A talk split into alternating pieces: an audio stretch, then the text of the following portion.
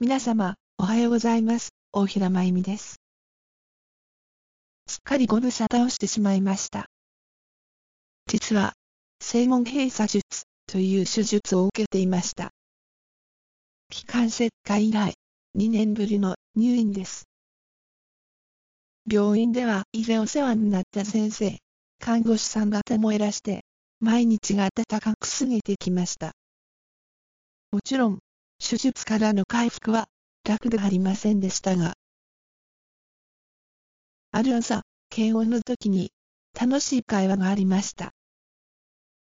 皆様は昔の体温計を覚えていらっしゃいますか？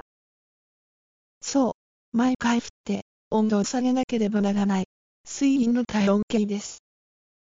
今ではすっかり姿を消してしまいましたね。中学時代、保健室で、ヒーターの上の上に、体温計突っ込み、水泳の授業をサボったことがありました。懐かしい思い出です。今は、ピッという音とともに、瞬間的に測れてしまいますものね。便利になりましたね。ここで、時代の進歩に逆らって生きてきた、珍しい人をご紹介したいと思います。それは、私の母です。95歳の母は、昨年までずっと、ダイヤル式の黒い電話機を使っていました。私も大好きでした。ダイヤルが戻ってくるまでの時間が楽しかったです。妹家族と同居した母は、現在、携帯電話に変わってしまいましたが、きっと少し寂しいんでしょうね。実は私も、携帯電話、スマートフォンに抵抗がないわけではありません。それは、私たちの周りを飛び交ってる無数の電波に恐怖を覚えるからです。きっと体の中にも通ってるに違いありません。そう考えると怖いですね。そんなマニュアル派に私でさえ、今は最先端の技術を毎日駆使しています。ボイスターという声の再生装置と、視線入力による意思伝達装置です。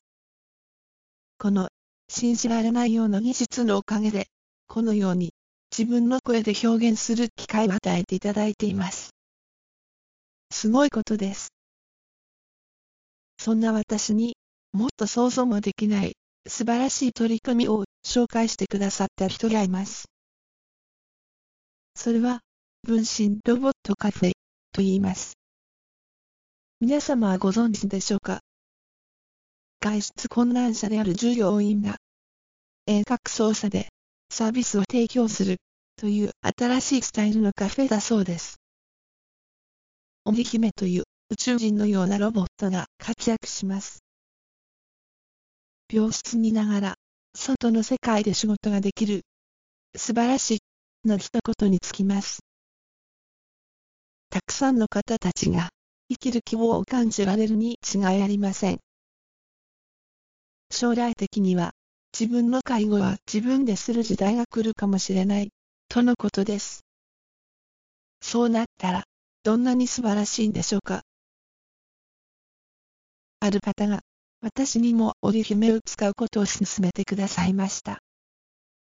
あまりにも驚いて言葉が見つかりません。もしここに、オリヒムが、いたら、お互いに、ただ見つめ合ってるだけかもしれませんね。いつも心に音楽を、大平真由美でした。